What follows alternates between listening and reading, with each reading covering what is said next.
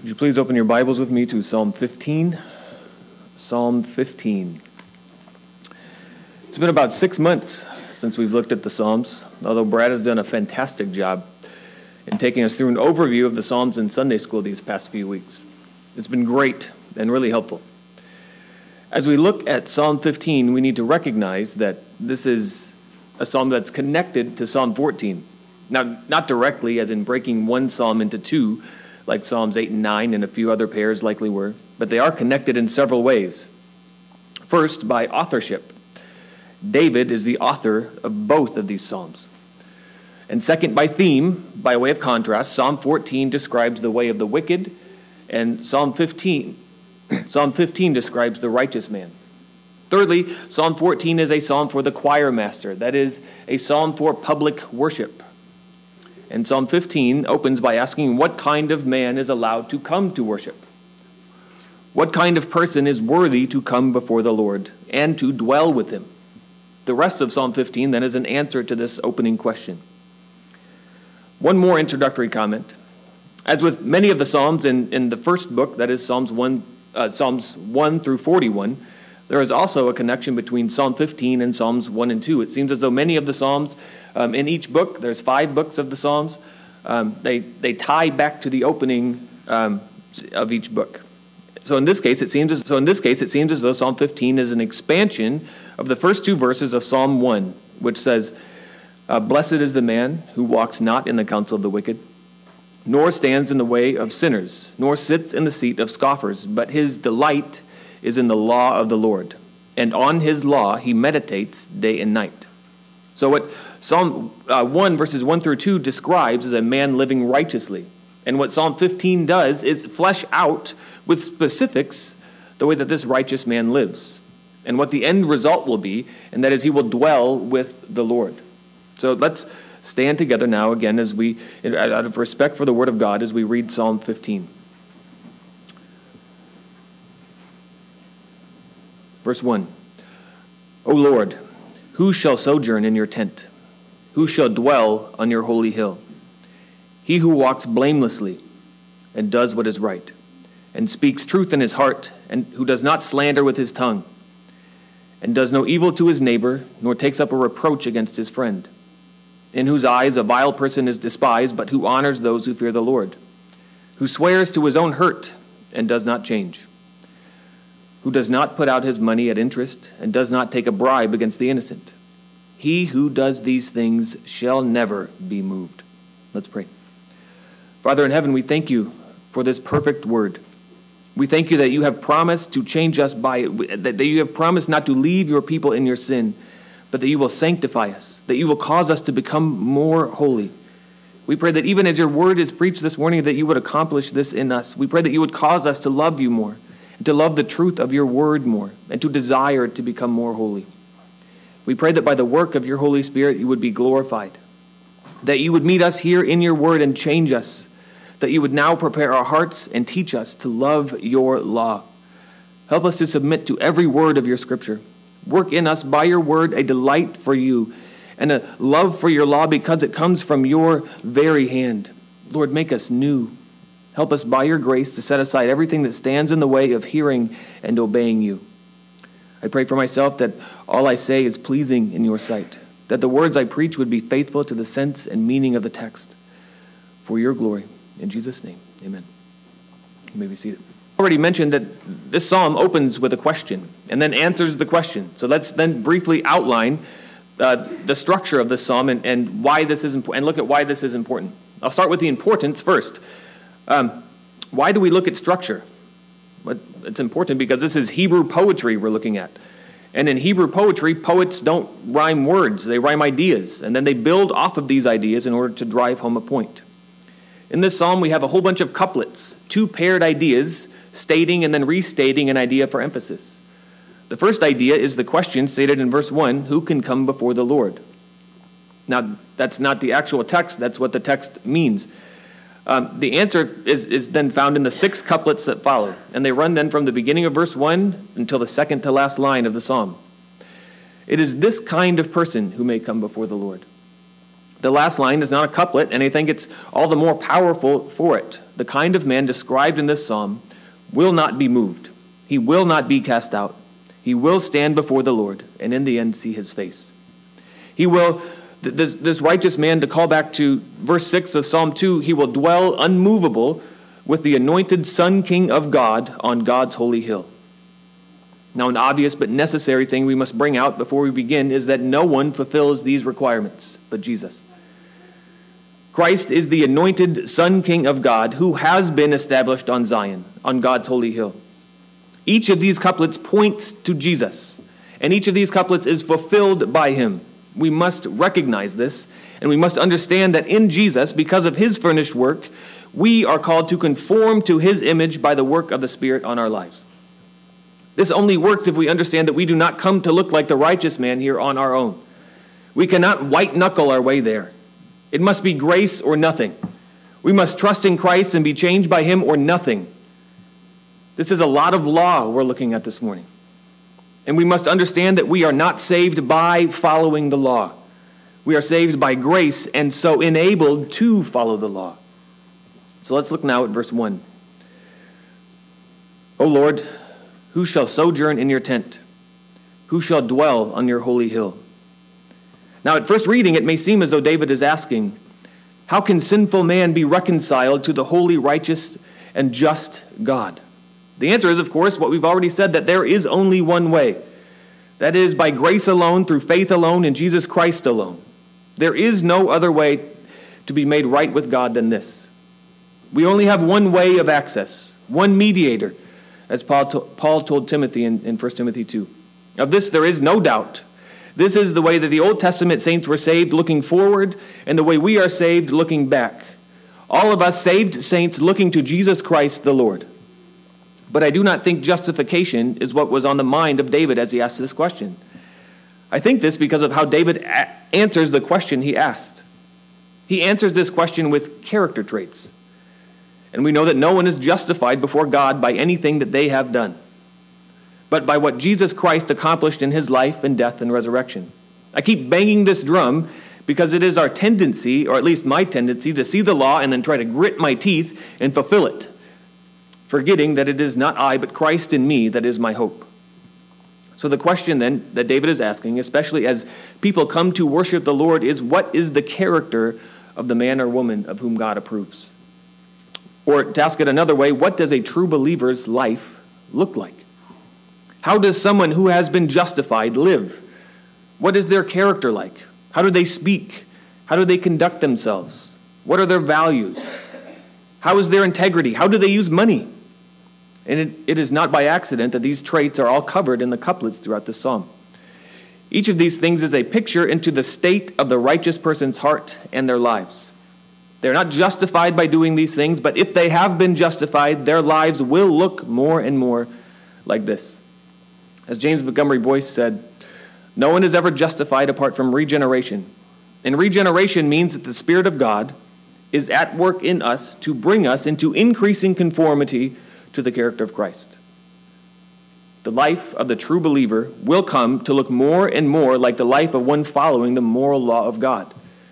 We are saved to do the good works prepared for us beforehand. We are saved that we might fulfill the Great Commission. We are saved so that we might glorify God in our works. The question in verse 1 is also an opportunity for us to ask ourselves how do we approach God? How do we come to worship on the Lord's Day morning?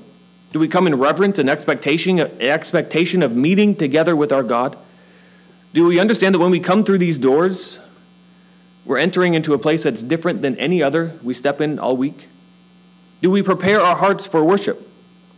Our God is a holy God, one in whose presence angels cover their face and their feet and continually cry out, Holy, holy, holy is the Lord of hosts. The whole earth is full of his glory.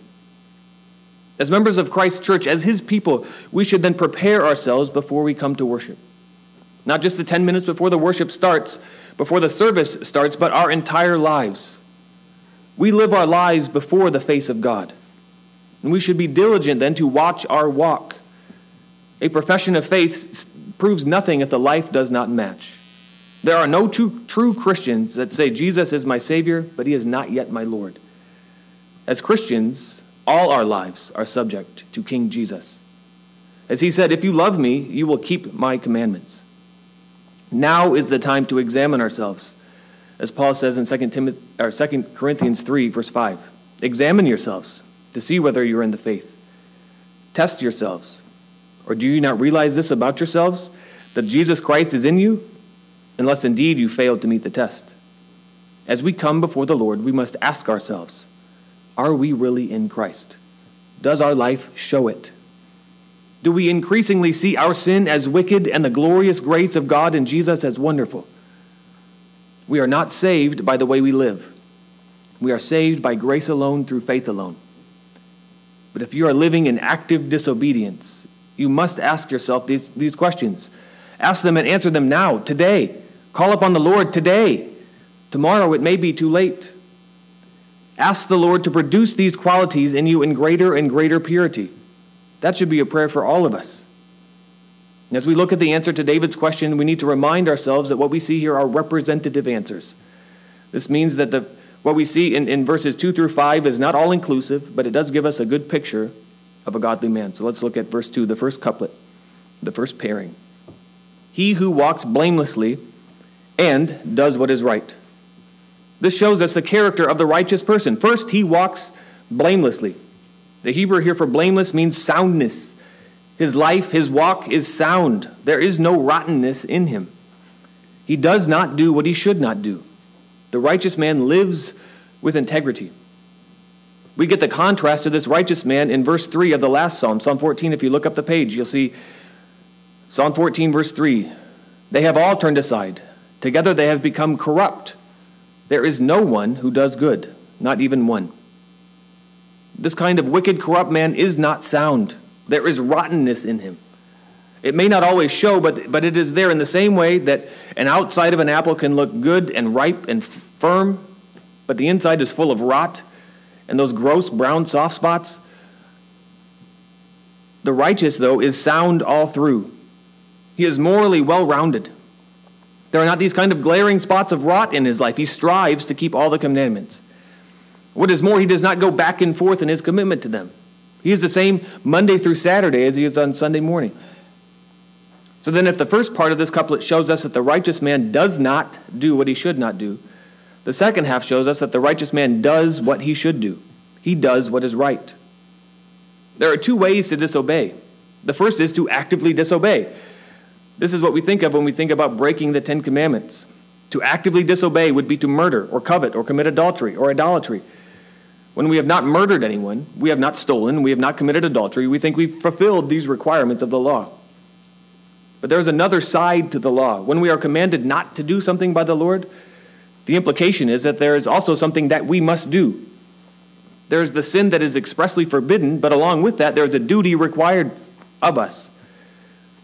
The Puritans are great at this. Just go read them, it's awesome. For example, the sixth commandment is that we shall not kill. That is what is forbidden. And the duty, duty required, as the Heidelberg Catechism says, we must also love our neighbor as ourselves, show patience, peace, meekness, mercy, and kindness towards him, to prevent his, as, to prevent his hurt as much as in us lies, and that we do good even to our enemies. So the righteous person has a habit of life that fulfills both of these aspects the positive and negative obedience to the law. Calvin says this this is what the Lord requires. In the first place, he requires sincerity.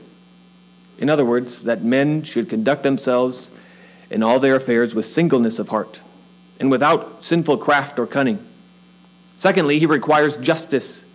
That is to say, that they should study to do good to their neighbors, hurt nobody, and abstain from all wrong. Now, of course, we do not do this perfectly. But the person who has been justified by faith in Jesus Christ, the one who did all of these, all of these things perfectly, will come to look more and more like the one who saved him. Our Savior lived doing both everything he should have and nothing he should not have. He perfectly fulfilled every aspect of the law. And those he died to save, those who have been redeemed, will show the fruit of righteousness. The next couple is found across the end of verse 2 and the first phrase of verse 3. It concerns speech. and speaks truth in his heart, who does not slander with his tongue. Here again, we have a positive aspect of righteousness and a negative aspect. He who speaks truth in his heart, he positively says what is true, and he means it. Here again, we have a contrast with the previous psalm. Look at Psalm 14, verse 1. The fool says in his heart, There is no God. The fool may say out, uh, otherwise outwardly, but in his heart he is corrupt. The righteous one, the one justified before God by the blood of the Lamb, is different. His word and, and his heart line up. They are the same. There's no double mindedness, there's no deceit. Spurgeon says of this Saints not only desire to love and speak truth with their lips, but they seek to be true within. They will not lie even in their closet, even in the closet of their hearts, for God is there to listen. Another way to say this is a classic compliment. He says what he means, and he means what he says. He's not just saying what others want to hear or using speech to flatter or manipulate for his own advantage. The truth here means more than just a lack of falsehood. It certainly includes that, but the sense of the word goes beyond accurate, accu- accuracy, but trustworthiness. Boice says of this truth is something you can count on. Therefore, the one who speaks truth is a trustworthy person. That is why God the Father is described as the true God. Jesus ter- termed himself the way, the truth, and the life. The Holy Spirit is named the Spirit of truth, and the Word of God is called truth. Because of this, a person can rely on God the Father, God the Son, God the Holy Spirit, and God's Word, because they are trustworthy and true and reliable. The other half of this couplet, who does not slander with his tongue, is a mirror image of the first.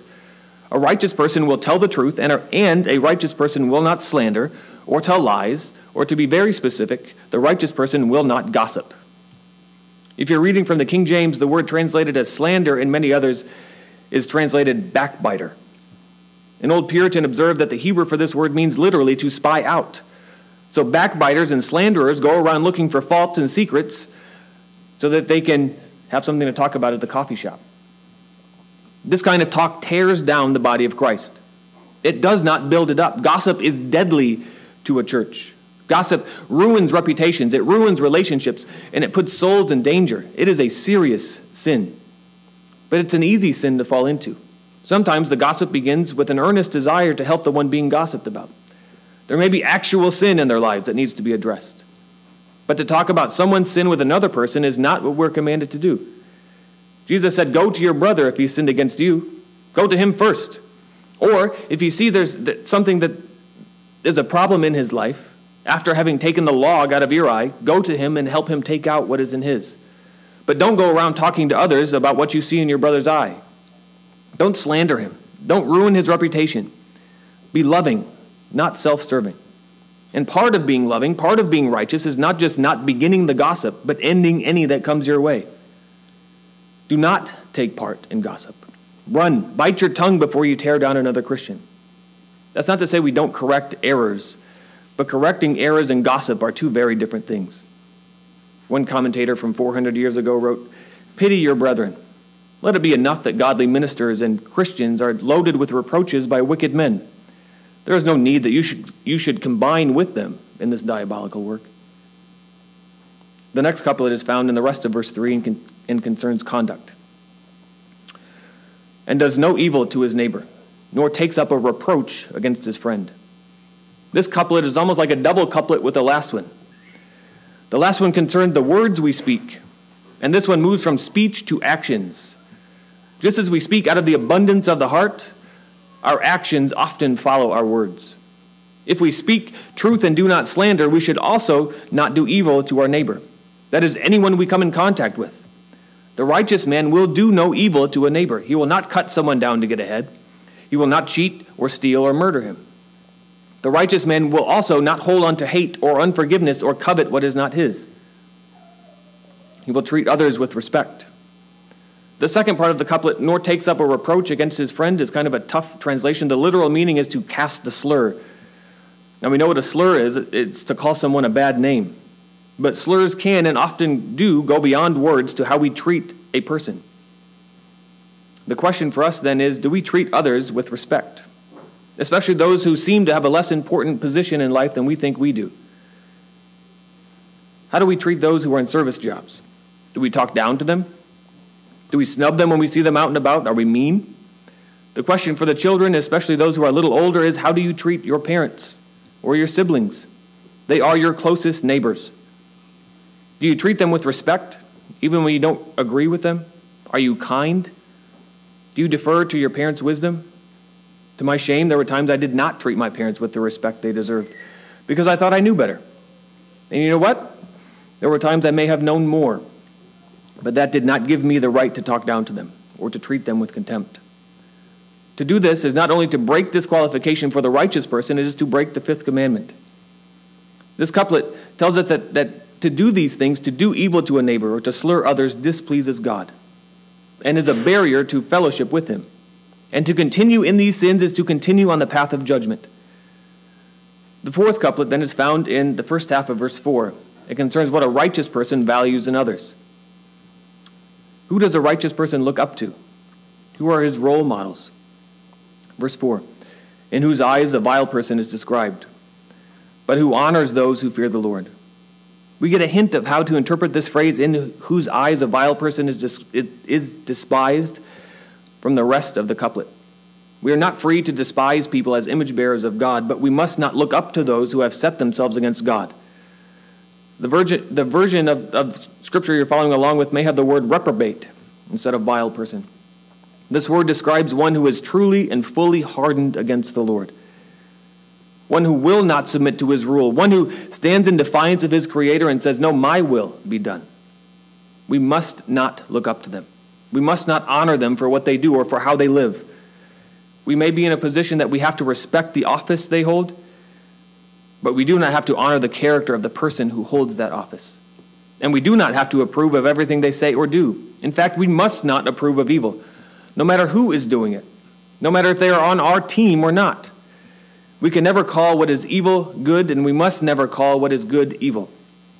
Calvin says the meaning of the psalmist is that the children of God freely judge of every man's doing, and they will not stoop to vile flattery for the purpose of obtaining favor with men and thereby encourage the wickedness, the wicked in their wickedness. So we are not to honor the wicked, but we must, however, respect those who honor and love and fear the Lord. We must respect them as brothers and sisters in Christ, no matter their background, no matter their status. That's what James, the brother of Jesus, is getting at in James chapter, uh, James chapter 2, the first four verses. My brothers, show no partiality as you hold the faith in our Lord Jesus Christ, the Lord of glory.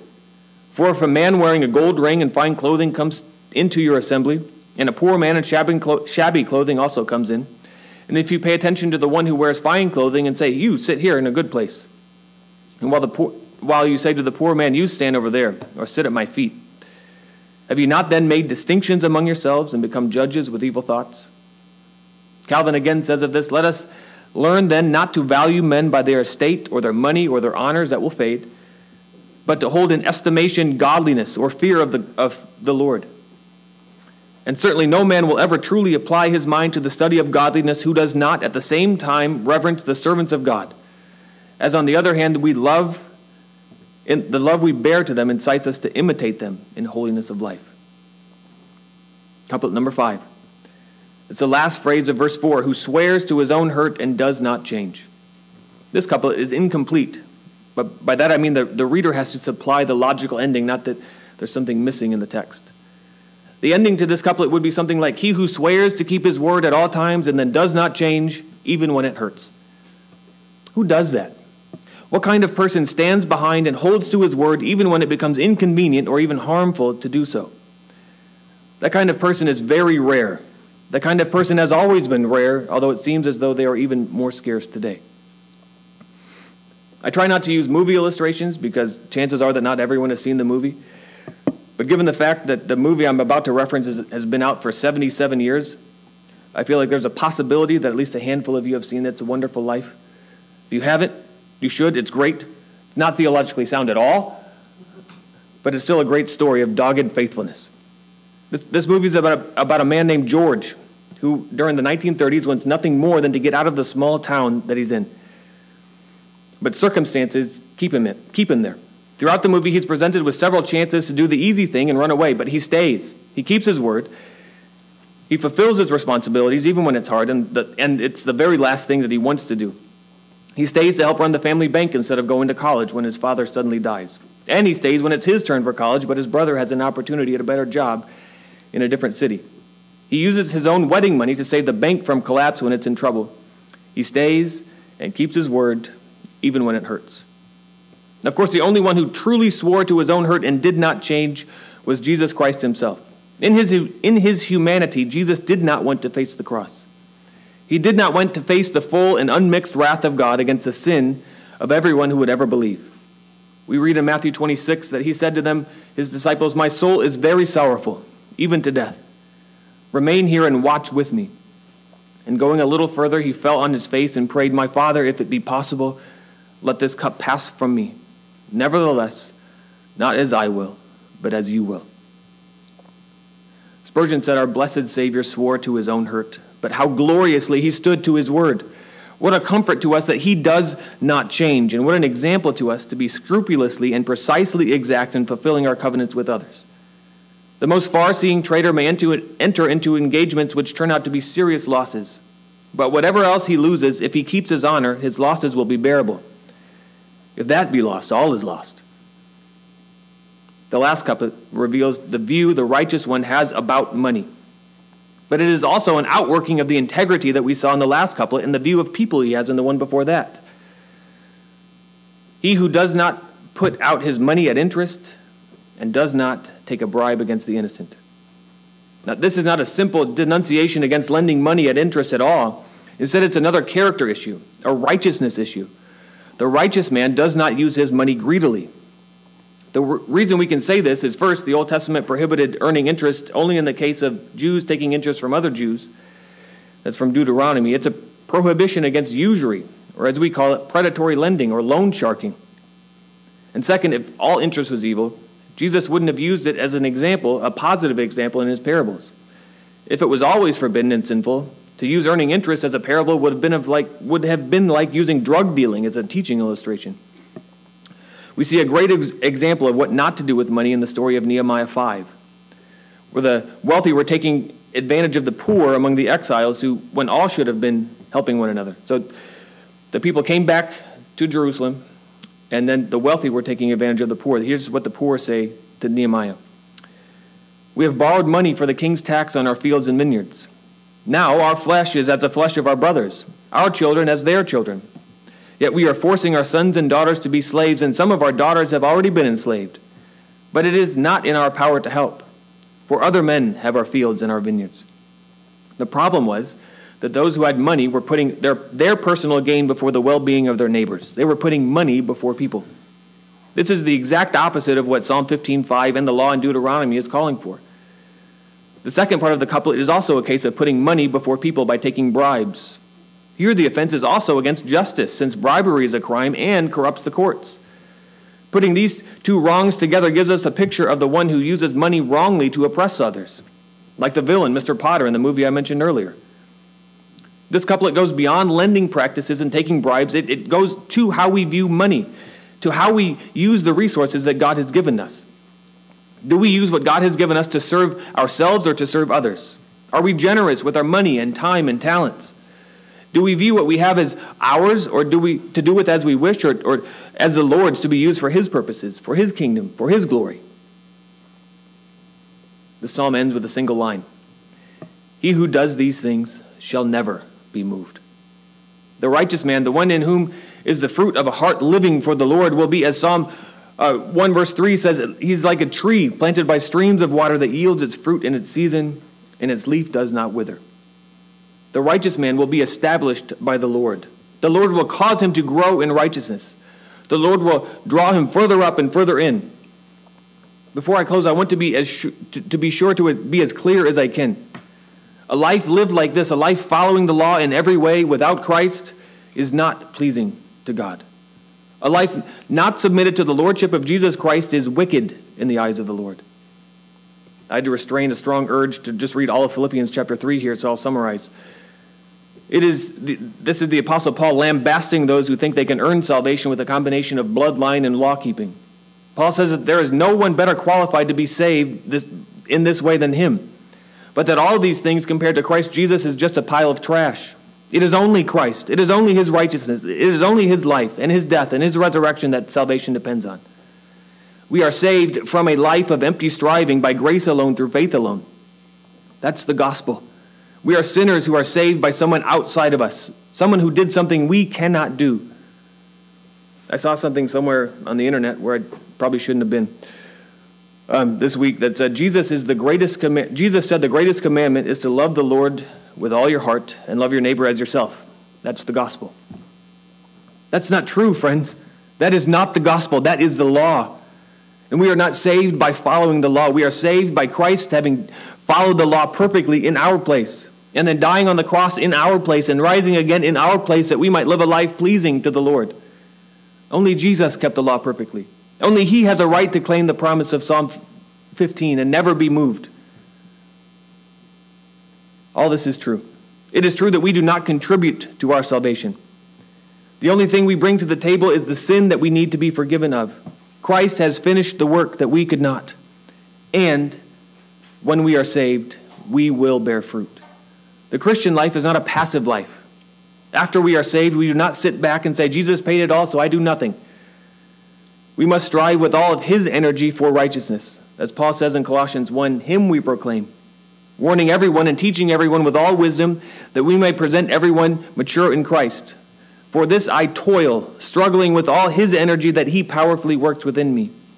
Paul works, struggling with all the energy of the Lord that he powerfully works within Paul because of Christ Jesus. Do you see? It's, it's by grace that Paul is saved, and it is by grace that Paul works. None of it is Paul's doing it on his own.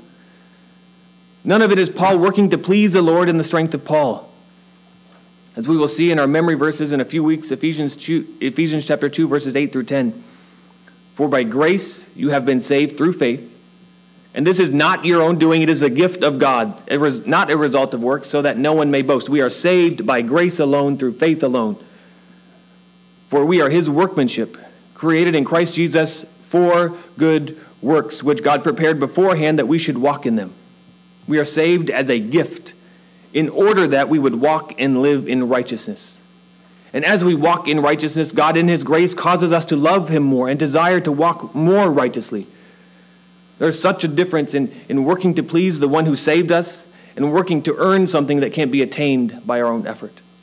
What we see in, in this psalm is a picture of the one who is saved by the Lord and with his life pleases the Lord. Christian, this, this psalm shows us the virtues that God wants to see in you.